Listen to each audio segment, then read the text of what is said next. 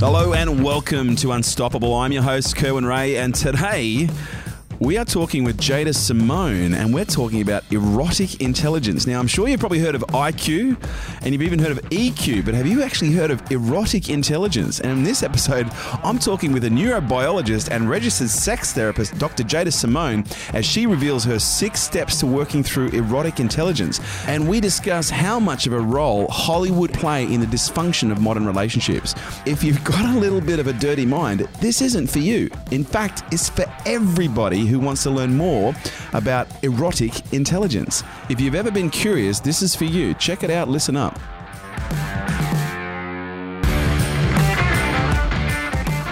Now, ladies and gentlemen, I am uh, super excited, uh, perhaps in a, a warm and tingly way, to be welcoming Jaida Simone. Hi, Kerwin. How are you going? I am unstoppable. Thank you for coming in. That's good. Thank you for having me. Now, we're talking about erotic intelligence. So, um, before we actually get into that, why don't you tell everyone who's listening who perhaps doesn't know who you are, who are you and uh, why are you qualified to talk to us about erotic intelligence? Oh, okay. So I'm a neurobiotherapist. I'm a registered sexologist as well. Um, That's, i got to say, is hot. Just neurobio. Let's just carry on. um, yeah, so basically mixing a bit of neuroscience with psychotherapy Yeah, right. uh, together with a lot of um, somatic body work and a lot of, you know, different alternative forms of, of, of altered states and transgenics. Yeah, right. Um, yeah, that's pretty much by trade. That's what I do, but Okay. I'm a bit of a multi-potentialite. A, a multi a multi potentialite. Yeah. Mm-hmm. Oh, I like that word. Lots of big words. I'm I'm and again I find big words very attractive. This is cool.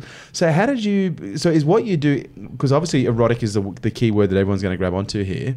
But is a, a large component of what you do is it around a relationships or is it the erotic nature of relationships? Well, we're kind of redefining the word erotic in itself when we're using it within erotic intelligence. So it's more of the relationships, your attitudes, your aptitudes, your behaviors, your perceptions in relationships. Not just it's not just about sex. It's not Yeah. just about erotic energy or any of those kinds of things. So there's a whole different type of uh, understanding to the word erotic when we talk about it in the context of erotic IQ. Yeah, right. Because it's interesting that it's that we have evolved to this point. and I'm I'm a big fan, by the way, because you know we've had IQ, intellectual quote, and we've had EQ, emotional quote, and we've had SQ, spiritual intelligence, and we've looked at intel, intellectual intelligence, we've looked at emotional intelligence, we've looked at spiritual intelligence, but now we're actually looking at one of the things that I think fundamentally underlines our the basis of evolution.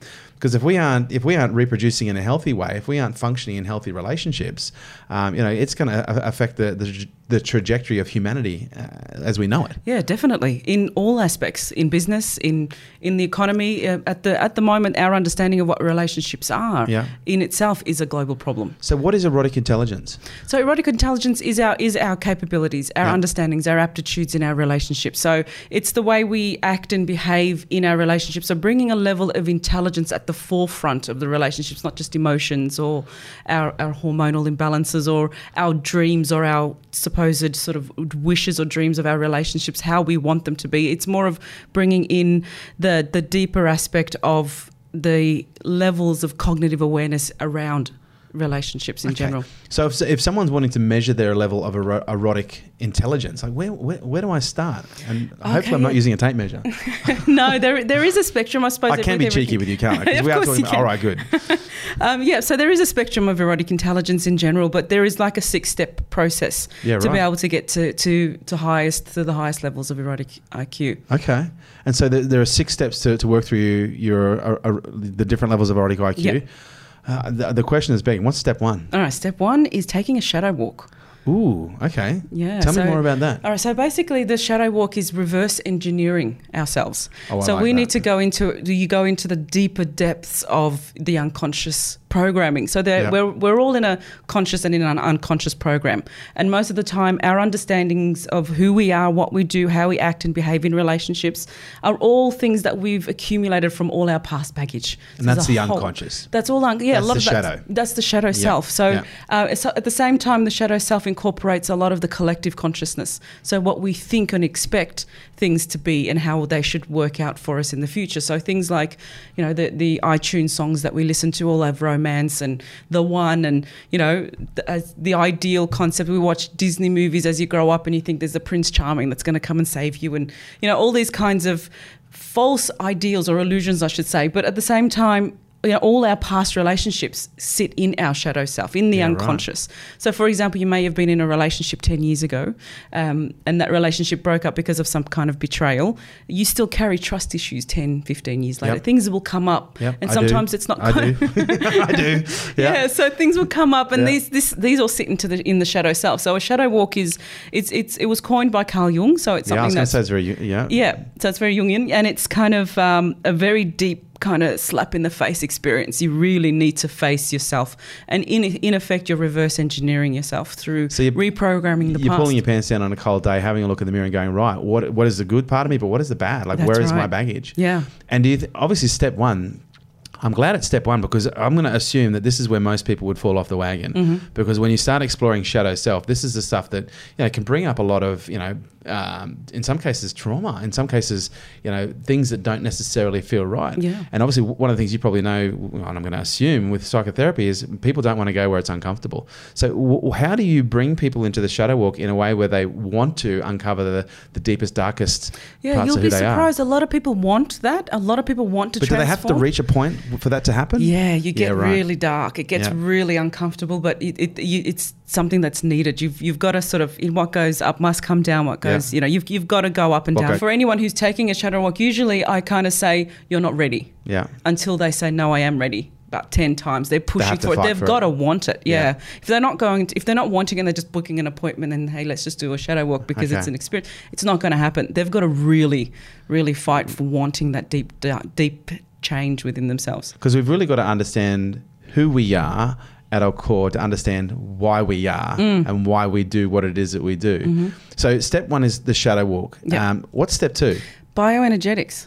Okay, talk to me about that. So uh, Wilhelm Reich coined it as, as the term vegetotherapy.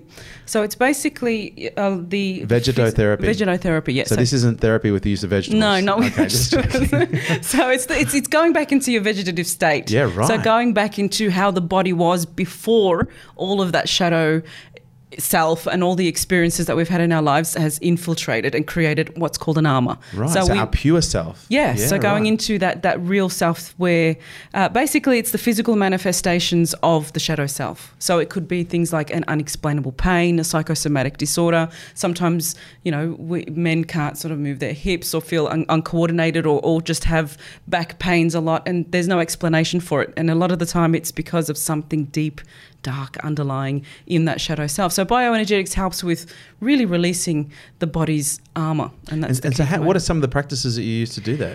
Uh, a lot of it is it's touch therapy, so we use Yeah. a lot of somatic therapy. Um, it depends on what the issue is. So it could be simple things like um, dancing, Yeah. movement. Um, could be things like yoga, but it could be things like body work. Um, so it Typically depends. involves movement. Typically involves movement and a lot of touch. Yeah, right. Yeah.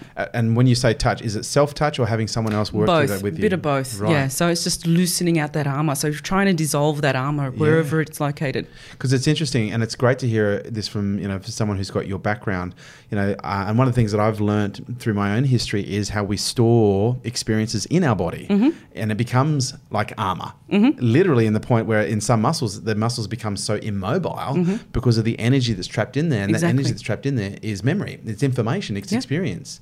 And so what would someone if someone's like you know they're aware that okay my body is perhaps a little bit immobile perhaps i have got some some stuff that's trapped in there. When you start working people and you, you start mobilizing people and using somatic touch how does it come out?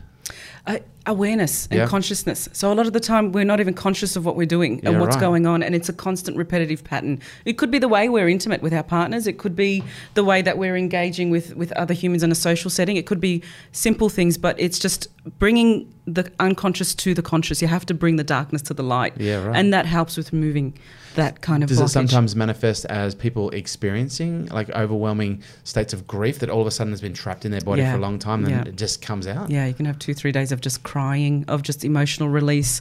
You could have uh, sometimes a, a frozen, what they kind of call kriyas. You can kind of freeze up a little bit too. Some parts have to, again, what goes up must come Must down, down. kind of that kind of Yeah. thing. So you kind of get into that hard part before you can really loosen out the blockage in the body. because I ex- I've experienced this on a number of occasions, and this is going to be I'll talk I'll talk to two. One of them was only recently. It was last year.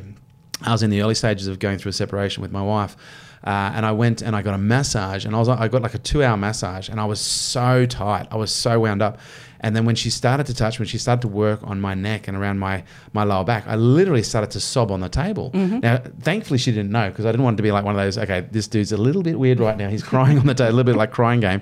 Uh, but it was interesting that as she touched me, as she rubbed, as the muscles started to release, I had this overwhelming sense of grief that just started to come out of my body. And I Did felt, you know why?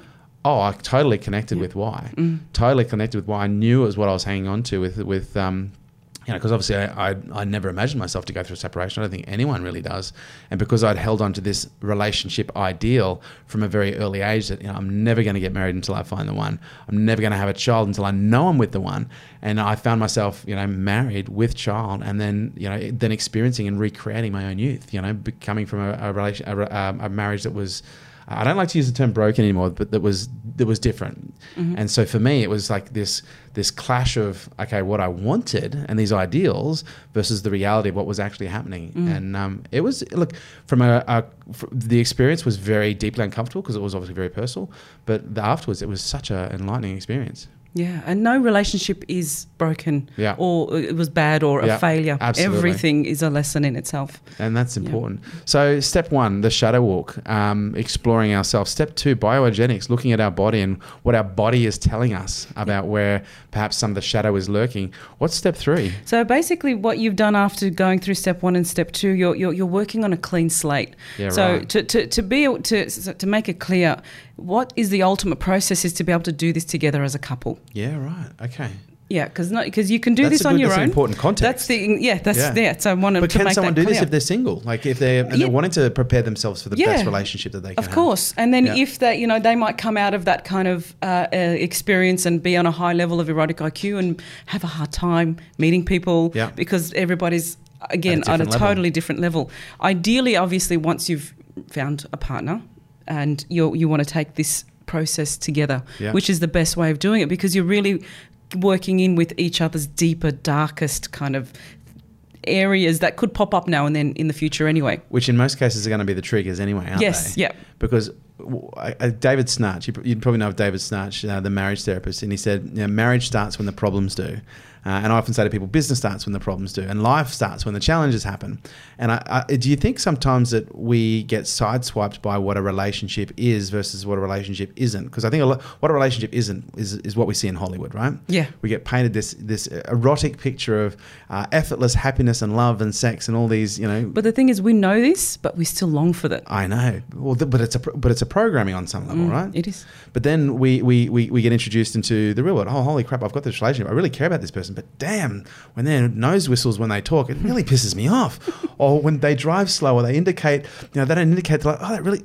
And these are the triggers. And these are the things that ultimately will bring a relationship apart. So, is this what you're talking about? We need to become aware of what these triggers are within each other. Yeah, that's right. But at the same time, when you're once you're really conscious, especially what, what's happening with your neurotransmitters, what's happening Yeah. in the body, what's going on with, you know, the, there's three stages to falling in love, which is sexual drive, then goes to romantic love, and then forms into attachment. Yeah, right. So the sexual drive is you, you just you're just banging out the dopamine. It's Yeah. just constant. No pun intended. No, no pun intended.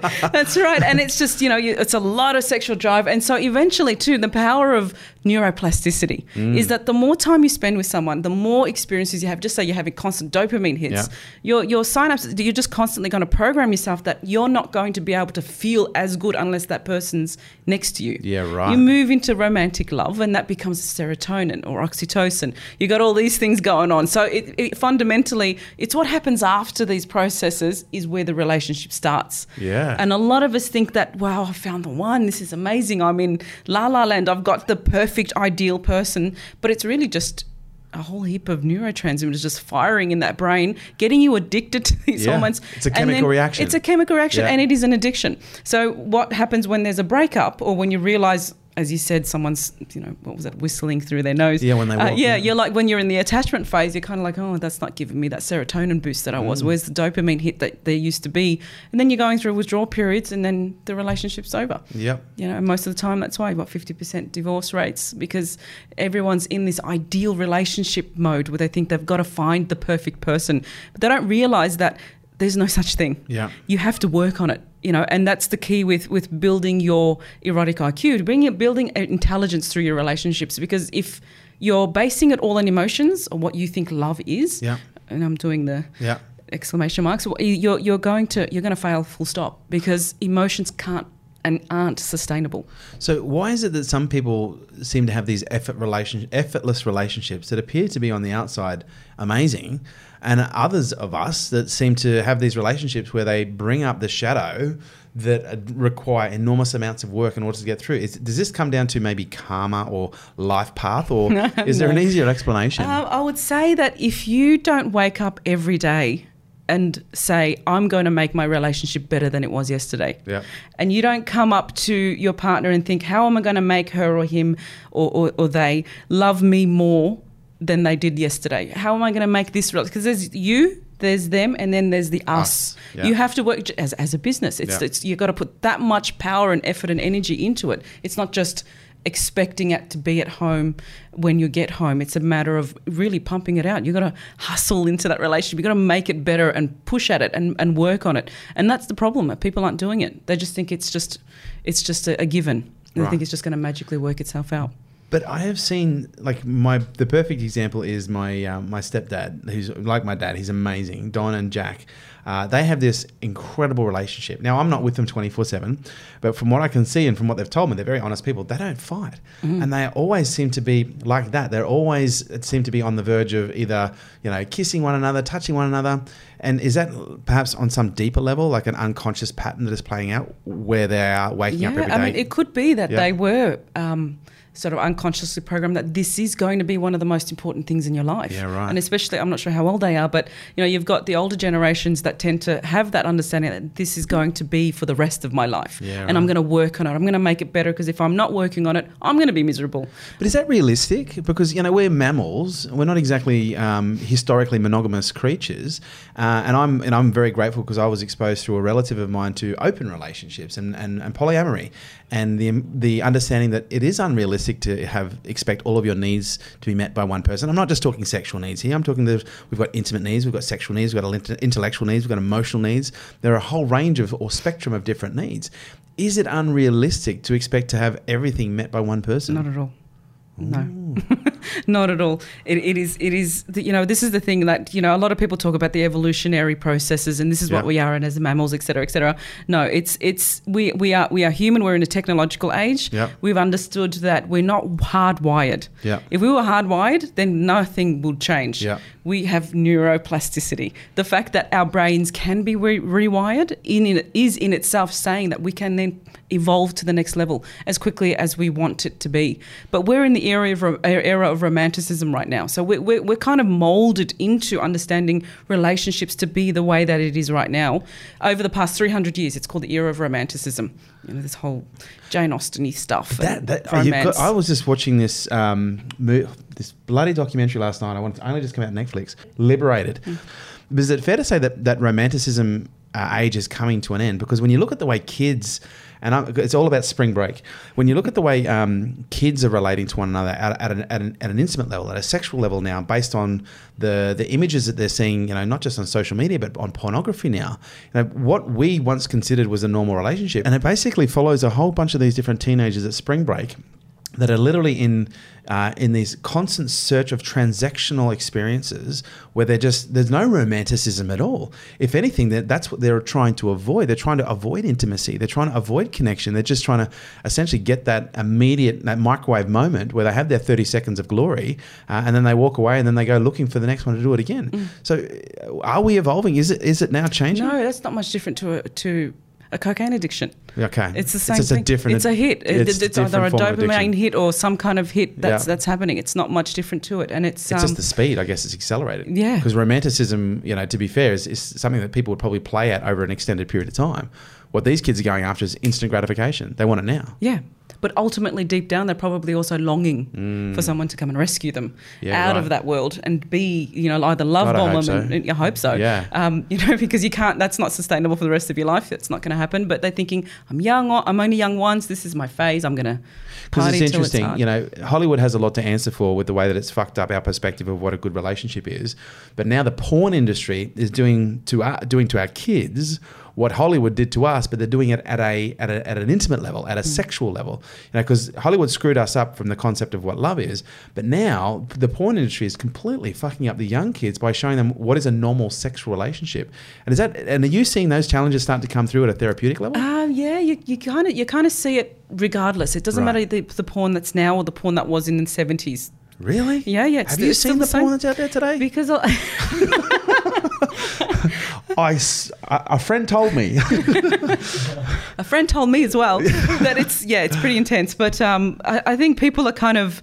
Um, you know, it's it's it's that there's that NoFap movement now that's happening. There's like kind of you know social there's social processes that are going through to, to prevent that. But fundamentally, this is why erotic IQ is important. Mm. You know, this is why if it's if it's all about personal pleasure or if it's hedonism or if it's if there's there's no intelligence behind what you're doing if you don't want to transcend to that next level if you don't want to involve stay there nobody's telling you not to do it you know we're, we're, we're very utilitarian Yeah. you know do whatever you want as long as it doesn't hurt anybody So, why erotic IQ and not relationship IQ?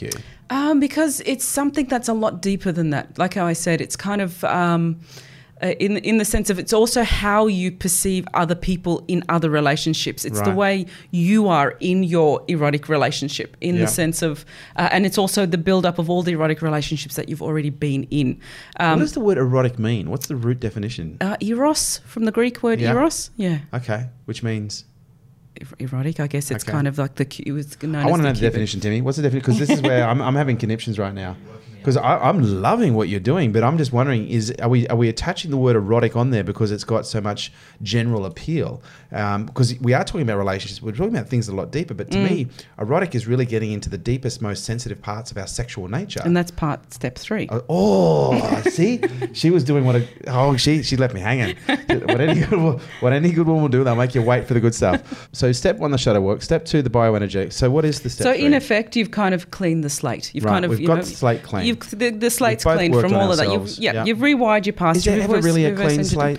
Not really. Okay. You can't really. There's no such thing. But Yeah. in the sense of perfection, but in this in, in this kind of regards, you've you've cleared a lot of the baggage. Okay, good. So step three is you're relearning new ways of intimacy. Oh, okay, I like that. Now this is the, this is where you're kind of talking about the you know porn and, and what we think we understand. There's going to be a whole business for that in the next 20 years, teaching the this generation. Okay. Yeah, so in in in the in the sense like probably in 2007 I gave a talk at the World Congress of Sexology, Yeah, right. and my studies were on the um, bringing Eastern philosophical concepts into Western clinical Ah. practices. So my studies were actually done on how tantra can actually work with clinical and Yeah, therapeutic right. processes.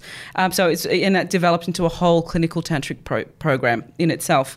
So I um, that, a clinical tantric program. Yeah. Because when we look at Tantra, we're not just talking about sex, we're talking about neurology, neurochemistry, we're talking about biology, biochemistry, and consciousness and awareness, which fundamentally affect everything. Yeah, exactly.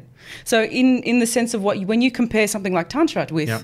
The porn that you're seeing Yeah. or your friend is seeing, uh, My uh, friend. yeah, Not me. so when you compare the two, totally different ball games. Yeah. So it's like compared to, to as in No pun intended. you are full of the puns. You're great. I can tell you're a sexologist. so in the sense of you know it's the difference between you know riding you know a scooter to riding a, a Harley kind Yeah. of thing. It's completely different ball game. So you're kind of learning these processes. A person can technically have. I mean, we're, we're in Australia, so you know the adult industry is legal here. You know, there's there's pretty yeah. So it's you can have access to sex anywhere. Yes. But you can't have access to a higher state of you know like a, a peak performance experience or the highest place that tantra can get you to Yeah, the state right. of ecstasy with just anybody either you can't uh, no matter what anybody says you can't go buy a tantric experience No, you know you, you can't go pay $200 or five however much it costs these days and say you know give me a lingam experience and i've gone off into the heavens it doesn't work like that Yeah. it, it's a process it takes time and if you don't clear all of this stuff before you get to that step three Yeah. and you're doing that with the, your partner you're Yeah. doing it with the person that you want to grow with.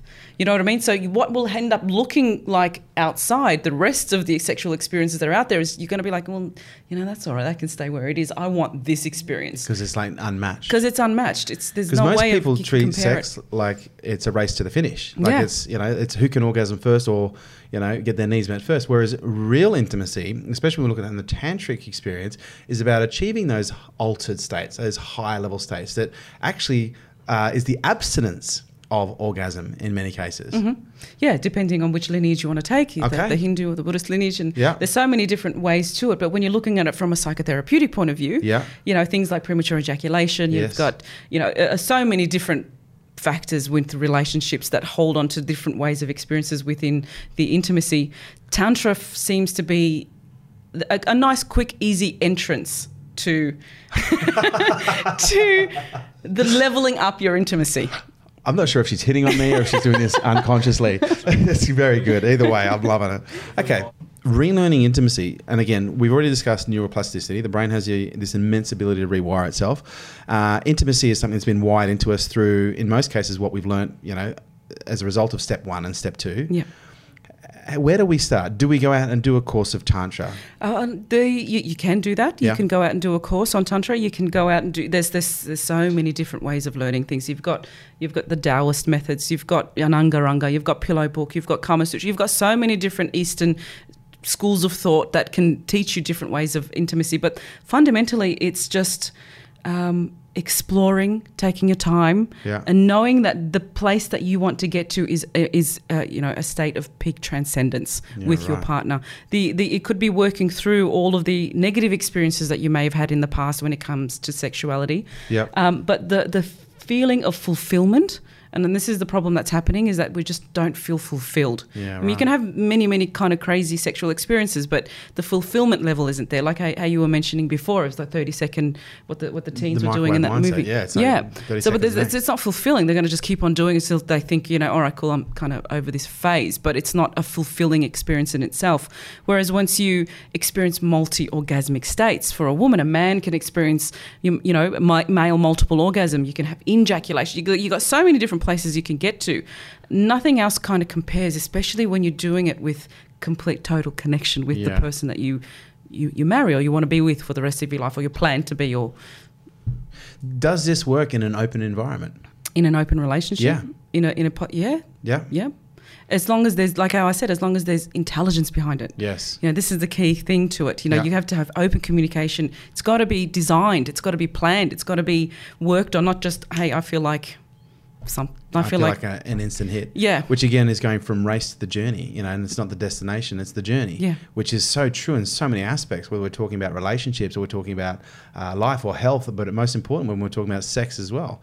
And uh, this is something I can relate from my own experience. Like there is something incredibly rewarding about not requiring orgasm by being able to have sex for you know an hour, hour and a half, and at the end of it, not feel like that you have to orgasm in order to complete the mission. exactly and that comes to step four Ooh, don't orgasm. not so much so not don't orgasm but in Yeah. the sense of going into symbiotic flow states Ooh, I like that. Yeah. So obviously you've probably heard of flow states in itself. It's it's kind of even though Mihaly Csikszentmihalyi sort of put it together as positive psychology about fifty years ago, Yeah. something like that. Yeah. Um, and now it's sort of coming back into into the limelight. But when you're bringing flow states in symbiosis with another person, with your partner, Yep. uh, or partners, whatever Yep. it may be, uh, that place that you get to, that peak experience that you get to, is is an amazing space to be in. So, and this is what you're doing when you're going into these intimacy levels with your partner. Right. You're aiming for flow state, Yeah. Where it's with selflessness, timelessness, effortlessness, and richness of the experience. Oh, I love that. And so, is that a natural progression yeah. after step three? So, Yep. step three, relearning intimacy, relearning different ways to connect, relearning different ways to engage, uh, and understand what intimacy and sex can be. Mm-hmm. And then, as a result, it becomes this symbiotic. Because when you when you say symbiotic flow states, it reminds me of some of the tantric concepts of the breathing. The breathing each other in and breathing each other out, and the Kundalini breathing. Mm-hmm. Uh, is there a correlation between the two? Are they? Um, well, it's it's it's a universal concept in the sense that we we want to bring the yin, the yang. You're Yeah. going to bring in, you know, the, the, the different types of energies and the balance and flow, and that's ultimately what a relationship. Yeah. You want to get it to that level Where it's effortless. Where it's it effortless. just flows. Yeah, and, and when you're in that intimacy with that, and this is can this can be your everyday as well. Yeah. a flow state every day, uh, in, in the sense of when you're cooking dinner, Yeah. when you're cooking, you know, when you're cleaning the house, whatever it is that you're doing, when you're raising your kids, you can do that through symbiotic flow states. It doesn't have to be just a, you know, while you're, you know. Just Playing, having sex. in- oh yeah, that's right. Just having sex or Yeah. doing whatever else you do. Sorry, I thought Playing that's what we're talking about. like some people kind of go Playing into playing musical Yeah. instruments or sports or things like that, but it's your everyday your flow state. Okay, right. Yeah. So then uh, that begs to ask, like, what is step five? Step five is uh, neurosynchronicity.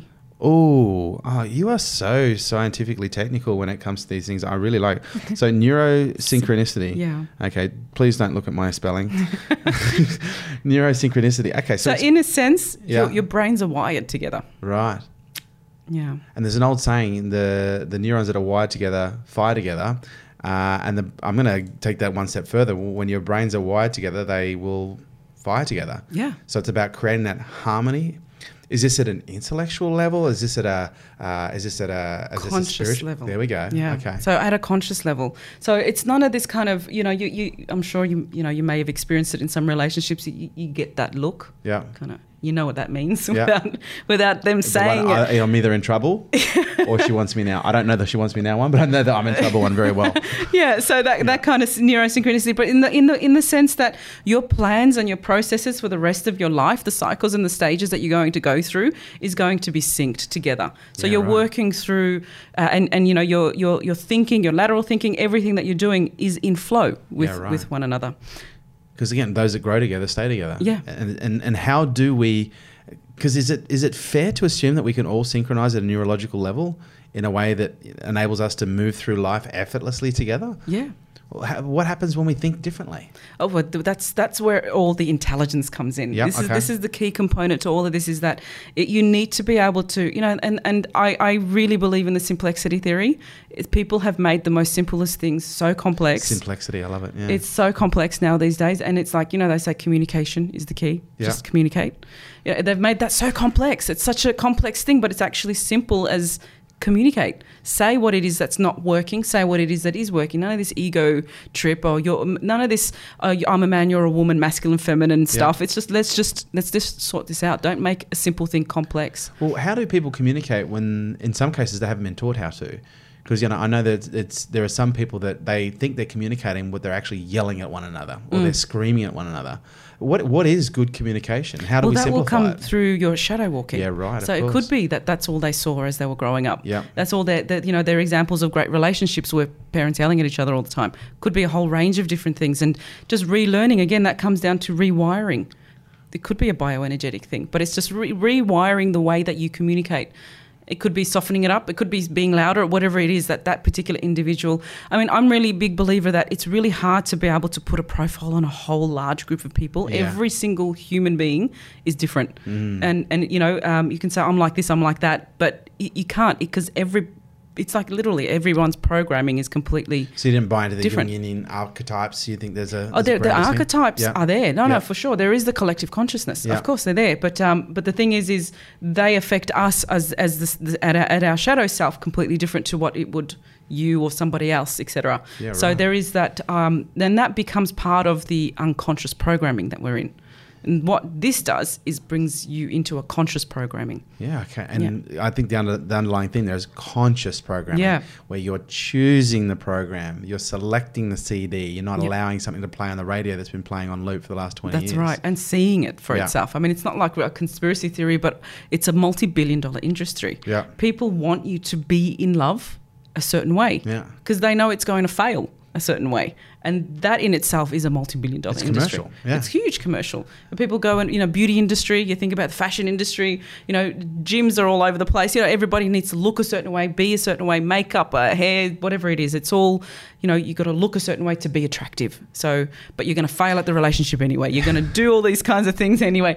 So that it's like the stu- film studios Yeah. are actually designed for corporation That is, and, and we're seeing that now. It's really coming into play. Like that, and again, it's so true. Like without, lo- I would almost go as far as to say, our concept of relationships have been fed to us by Hollywood is the basis of much of the consumerism we're seeing today mm. and a lot of the materialism that we're also seeing today. Yeah. So if we were to like pull that away, does that mean that we'd all be very happy in these effortless, effortless relationships as fat slobs that never did our hair or put on makeup? no, no, not really. You create your own culture. Yeah, Terence right. McKenna says it all the time. Like you create your own culture. Don't be programmed by what other people are telling you to be. Choose your own identity. You don't become somebody else's pawn. You basically, in the sense of yeah, you know, Chess. We're talking about chess, Yeah, so like Yeah. that's right. So in the sense of you know, you create your own reality and don't you know, don't play into the game. Basically, don't buy into the game because you know what's the World Health Organization states that the leading cause of disability worldwide is depression, and relationship failures are a huge contributor to that. Mm. Yeah, right. You know, why would you want to play into everything that you're programmed from childhood till today to be expecting something that's an illusion and then fail at it over and over and over again when there isn't a way that you can redesign yourself, Yeah. redesign your relationship, and make it to a place where then you can get to step six. Yeah, right. Well, before we get to step six, I'm going to nip out and grab my copy of the notebook and fucking burn it. I'm going to Yes. fucking burn it. the fucking Yes. notebook. I'll give you the notebook. I'll give you the Bible. There we go. All right. Step six. Hit me. Plateau experience. Ooh. Now, it's it's not an easy place to be in, but it is the. I mean, you you may have heard at Harvard University did a 75 year study on happiness. Oh, the happiness study. Yeah. Yeah. And what was the final result of that? So, You relationships. Rela- oh, yeah, that's Uh, right. Yeah. So if you're in a happy relationship, you're amongst the happiest people in the world. Yeah. That's the fundamental Less stress, live longer. all all Yeah. of that jazz. So with with plateau experiences, if you're coming into in this kind of place, and this again is a lot is is beyond flow. Yeah. It's basically a state of transcendence that's always turned on, Ooh. What does that feel like? calm, Yeah. serene. Uh, you're you're you're you're kind of here, but you're not. Yeah. It's um you, you you are, but you're not. It's it's a place where you're completely aware of what's happening, almost at every moment of time. Um, it's you're transcending Mm. from from here, but you're also here. So that's the that's the beauty of the plateau. You're so not so far up there that you've lost touch with that's reality. right. Yeah. So, like with flow states, you've got to have a non-flow state to know what a flow state is. Mm. You got to go in, and, and it's in and out. You kind of go in maybe twenty minutes, thirty minutes, whatever, however long, Yeah. and you come back out of it. Whereas plateau, you're there, and it stays there. Is this going to be the challenge for some people, perhaps listening to this, who don't have a reference for what a bad relationship is? Because Um, I think is it important for us to know what a good relationship feels like, or a bad relationship feels like, to know what a good one actually feels like in the first Yeah, place? Yeah, see, a lot of people gain knowledge from experience. Yeah. uh, and a lot of people, and this is this is the difference between existentialism and transcendentalism, is that your people can gain knowledge from other people's experiences. So, if someone who hasn't had the experience of a bad relationship could look at the idea and think, well, if I come to this stage in my relationship. And I've never experienced this before. What can I do? At least it gives you a, an, an idea that there is an evolution to relationships, and there's cycles and stages, and each one should be planned and understood. It's not just letting things pan out the way I don't know, fate or whatever it is that you believe in is going is going to pan it out. So you know, learn from other people's experiences around you. Um, and if you're, you know, and I can't say that there is the ultimate type of happiness. There's no ultimate. Nobody's ultimately happy. There's always going to be a balance with everything. And I, I can't say there would be an ultimate perfect relationship either. So it's just a matter of saying that, you know, evolve to that next level. You know, bring intelligence as the forefront of your relationship because emotions are just not sustainable. That's that's the that's the key thing with all of this. And how much does how much role does intuition? Well, because when you talk about intelligence, yeah, I guess there's two types of intelligence. There's a practical intelligence, and then there's a sometimes what you'd call an impractical intelligence. And I, I guess that's a spectrum as well. You know, the impractical side would be the people who are so analytical and so process driven and so A B binary. And then you've got, I guess, the, the the other side of the spectrum is the impractical. Well, it's just what feels right. It's what feels good to me. Uh, But I'm going to assume that there's that there's an intelligence that lies in the middle, which is not so over analytical that we have analysis paralysis and we perhaps make decisions based on ones and zeros. But we're not so far out there that we are, you know, not necessarily tuning into the risk factors that are present. How do we balance intelligence out in a healthy way that you know gives us more information? Well, I guess it's it's it's looking at it f- with logic and reasoning, cause and consequence. Yeah. It's pretty much as simple as that. Like you, you don't want to do something uh, like how you said, you know, you've got the, the spiritual type, so it's just whatever I feel Yeah. is going to, you know, I'm going to do what I feel. Okay, I, I get that. And there's, there's a lot of that out there. Um, but at the same time, if you're basing your entire existence on just what you're feeling, you're going to miss out on, as you said, the risk factors that are involved with with what you're doing. The balance of it. When I say intelligence, in it's it's the attitudes. It's it's your perception of the other person and yourself within the relationship. It's your it's your uh, attitude to the relationship. So it's you know if you're coming in, uh, let- let's just see how it goes. That's not going to help with with the in the long term. Your your attitude is I want this to be successful. I want this to work. This is going to be you know a great relationship. Let's basically wanting to make relationships great again. So, um, so the the balance of that is to bring both into it. So you, some people could say neurosynchronicity is a type of intuition with another person. Yeah, right. If you can relabel whatever it is that you choose to relabel. See, Wittgenstein says that the limits of my language are the limits of my world.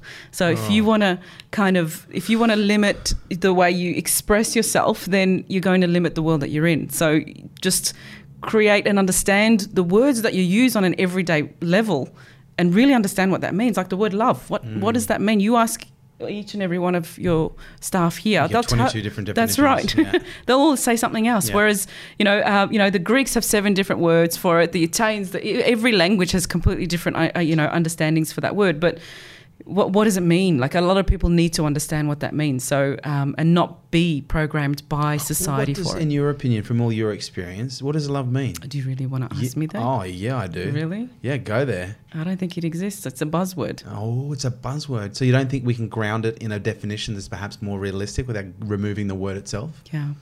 Wow. Okay. Well, fuck, Timmy, that's depressing. you said something really good before. You said making relationships great again. If I if I had love in my life, I'm I'm giving myself a 50-50 chance of success. yeah. If I have erotic IQ in my relationship, I have a higher chance of success in that relationship than I would if it was just based on emotions. You know, so this is this is the key factor with with love, and you can believe the word love as Yeah. whatever it is that you've believed it to be, but this is why I'm saying it's it is a social construct. Okay. Mm. See, I, I was once uh, supported with the definition of love that love is the synthesis of complementary opposites working in synchronicity. Mm. And to me, that was the most elegant um, definition I'd ever heard because it was in, in explanation was, well, it's not until you can see, understand the duality of life. Everything has a good, everything has a bad, everything has a light, everything has a dark.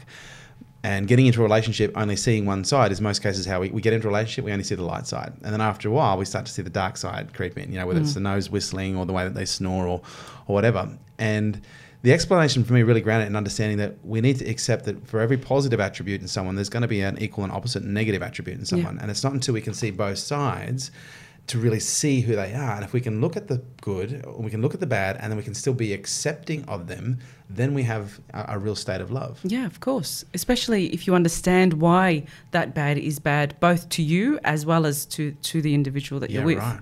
And when you and when you completely understand where each and every whatever negative, I mean, I, I don't think there is such a thing as a negative thing in a, Yeah. in a in a human being because everything has a reason why it formed to be that way. Tell that to a physicist. Well, yeah, you know what I mean. Like in that sense, um, if you understand where in the shadow it's sitting or in the unconscious it's sitting, Yeah. uh, and you know why they do what they do, that in itself is unconditional love. Oh, did you read that? Did you actually read? I just wrote No, I couldn't unconditional love. How's that? That's cool. I literally just wrote down, which was going to be my next question: Does unconditional love exist? Is mm. this a process of moving to a point where we can experience perhaps the, the what people reference, which is an unconditional love? Yeah. Because I found it really unconditional love a really interesting topic. Because I've met a lot of people, you know, on my journey, go, oh well, I'm, I, I just, I really want to foster unconditional love. But it's almost like, well, I love you as long as you do what I, I want you to do, as long as you fall within my boundaries. Mm. Is unconditional love that ability to be accepting of someone regardless of how they show up? Yeah. And that's that's Jungian, and that's being able to understand exactly where that person is and how that person is has been formed, both socially through through through the archetypes and through um, social conditioning and through the how the psyche works. Understanding all of this, Yeah. every time you get an, any kind of engagement with somebody else, you'll then be able to foster unconditional love because you can understand where they come from with no judgments. Oh, and that's the key. And Yeah. you know, we're talking about, and the requirement for this is really huge amounts of empathy, isn't it? Yeah. Uh, well, and but we seem to be living in an emp- empathy deficit disordered world. Yeah. Why? Why is empathy and I'm just experiencing this myself, not in all areas, by the way. And I guess it is it is cultural, and by cultural, I don't mean I'm not segmenting segmenting the word. I'm talking about more cultural at a at a social level. There seem to be some social sets that have high levels of empathy, but I, I seem to be seeing that empathy is something that is becoming not a common trait anymore. Or am I just is it just who I'm focusing my attention on? Yeah, again, like it's become this this is where the complexity theory comes into Yeah, play. right. They've made something so simple so complex. If you're kind to someone, people Ah. are saying, "Oh, why am I? Why are you being? You're gonna you're a pushover, or Yeah. you know they're gonna just use you, they're gonna walk all over you. Yeah. Why, why be kind? Oh, that's the kind person. Like they they know how they're going. You know, it doesn't mean. Uh, but so people avoid being kind. Mm. So people avoid having empathy because I think if I'm rough and if I'm strong or if I show myself to be this particular way, they'll listen to me, they'll respect me more. So it's really made a simple thing complex, and we, we need to bring it back. We need to bring the complex back into the simple. Mm. We need to bring kindness back. I, we need we need to kindness make back. kindness cool. No, I think what what's really lacking is common courtesy, Mm. common sense, Yeah. and chivalry. Oh, Just I will open that door for you on your way out. I promise you that right now. My mum taught me well. I agree Yeah. because I, get compliments all the time from men. I'm just kidding. From from women saying, "Wow, like chivalry is not dead." I said, "Well, yeah, my mum taught me. Like I was brought up by a single mum, so for me, you know, that kind of stuff is important." So I want to get to the root of how we get into this process in the in the in the first place. How important is the selection of the right partner? Uh, in order to go, because I'm going to assume this, this. Well, I'm not assuming anything. Looking at this, this is a journey. This isn't a microwave meal. You know, this isn't going to take 60 seconds, not even 60 days. No. This might even be like a 60 year process for some people. Let's hope it's not. Um, the book, you know, How to Make a Great Relationship in 60 Years, won't sell a lot of copies. No. But um, I am curious to know that there's got to be there's got to be some weight put on the selection process. Because you know because one of the things I've always said apart from you know love is the synthesis of complementary opposites working in synchronicity is you've got to meet that someone that you're willing to do the work for. Because to me that's one of the things I've learned is there's an enormous amount of work to make a relationship work. And I've, I've never succeeded because I'm not not in one. But I have made relationships work for extended periods of time.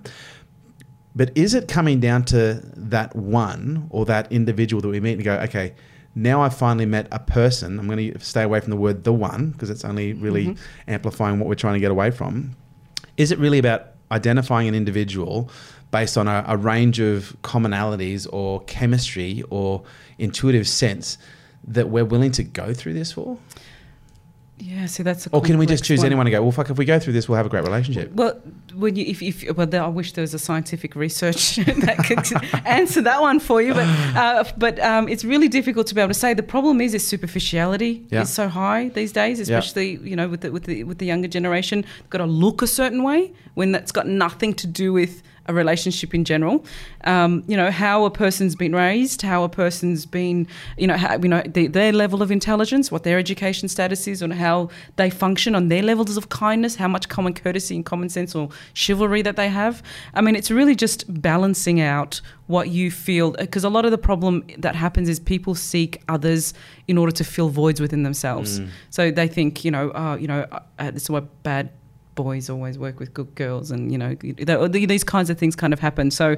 Um, I would say if there's two people that want to make a relationship work, then the the power of what happens up here in the head, and if it's based on up here rather than just just the just on heart feelings there, or yeah. down there, Yeah. yeah, then then yeah, then you you you've got more of a likeliness of, of success than you would if it was just based on sexual drive. And again, when you look at the happiness study, we're talking about the fundamental root of happiness. That's right. You know, and we're not just talking about happiness; we're also talking about success, and in some cases, wealth. You know, it was Napoleon Hill wrote, you know, um, "Think and Grow Rich." Have you read the book? Yep.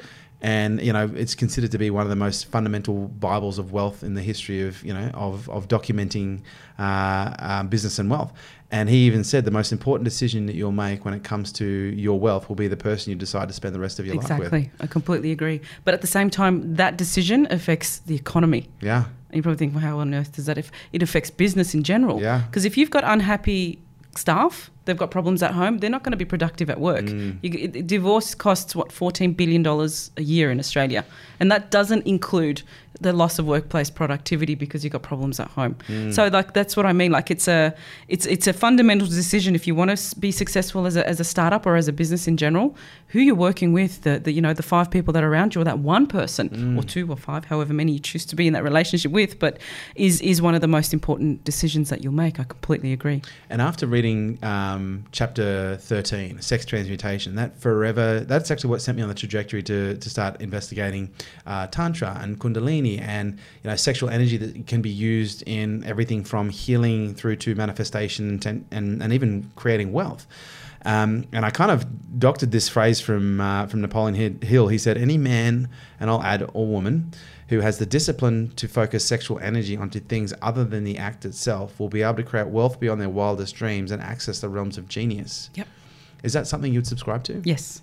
Hundred percent, especially if you're if you're you're working through it as step three, because sublimation and um, transmutation of energy, energy that sexual energy is actually very powerful, and if you if you know how to control it rather than that controlling you, Yeah. you can conquer the world. In all honesty, it's like sometimes there are times where you think, uh, you know, you've got your five main senses. You know, if someone has lost their eyesight, their hearing is amplified. If your sexual energy is transmuted to the entire in, through your entire body rather than localized to that one area, uh, your your everything gets Upgraded. amplified. Yeah. upgraded. So it's um yeah, and I think everybody should experience at least a phase of um, celibacy for a period of time. No kidding. Has to, and it's, I'm not talking about three days, No. five days. Wow.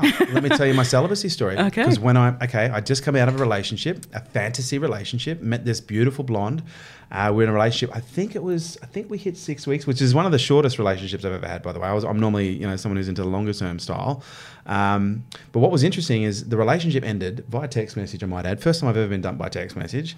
and I, um, I've never been dumped before at this stage. And I was like, holy shit. Like i was like wow so this is what it feels like. So it was really humbling to put me in the perspective of the other. And i've never just dumped anyone and done it in a harsh way but i've always found it very interesting that when i'd break off a relationship i was like well, you know you kind of just get it together. Like it's not the end of the world you know you will recover. But then all of a sudden i started having that feelings of, of loss. And i was like wow. And it was like two days i experienced pain. And i was sitting in my um, in my bedroom, and uh, I literally uh, grab. I used to have uh, Napoleon Hill Think and Grow Rich beside my bed for like probably seven years, and I grabbed the book and I pulled it over, and I was like, and I looked up at this guy. I said, Napoleon, I'm, I'm asking you for some support right now. Give me some support. How can I move through this? And I opened the book, and it fell over open at chapter 13, you know, Power of Sex Transmutation. I read that chapter seven times because I was like, I'm not going to miss a, I'm not going to miss a word, a phrase, a concept, a context, nothing. And then the next day, I started my study for Kundalini and Tantra. And that was the next day I went celibate for mm. seven months. Ah, seven N- months. That's now, good. Mm. mind you, I w- had just bought a business that had been struggling. It struggled to turn over 320,000 in the previous 12 months. In the next nine months, I made 6.9 million out of that business.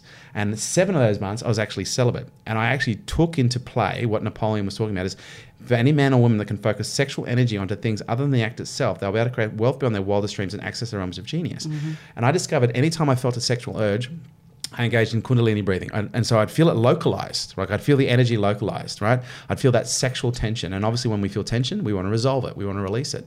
And so rather than resolving, I, my, my rules were I can't, um, I couldn't engage in sex. And this might sound constricting, but I'm sure you will understand. Couldn't engage in sex. I couldn't fantasize about sex. And I couldn't simulate the act of sex. And anytime the tension came up, I would breathe. I had the Kundalini breathing process. And then I'd, because I'd literally feel it go from a tension in the groin. And so, and I got to the point where I literally just felt it as a sensation in my root chakra. Because initially it was just, okay, I can feel it, I'm getting aroused. And then the more conscious I became, I was like, wow, I can actually feel pre arousal now.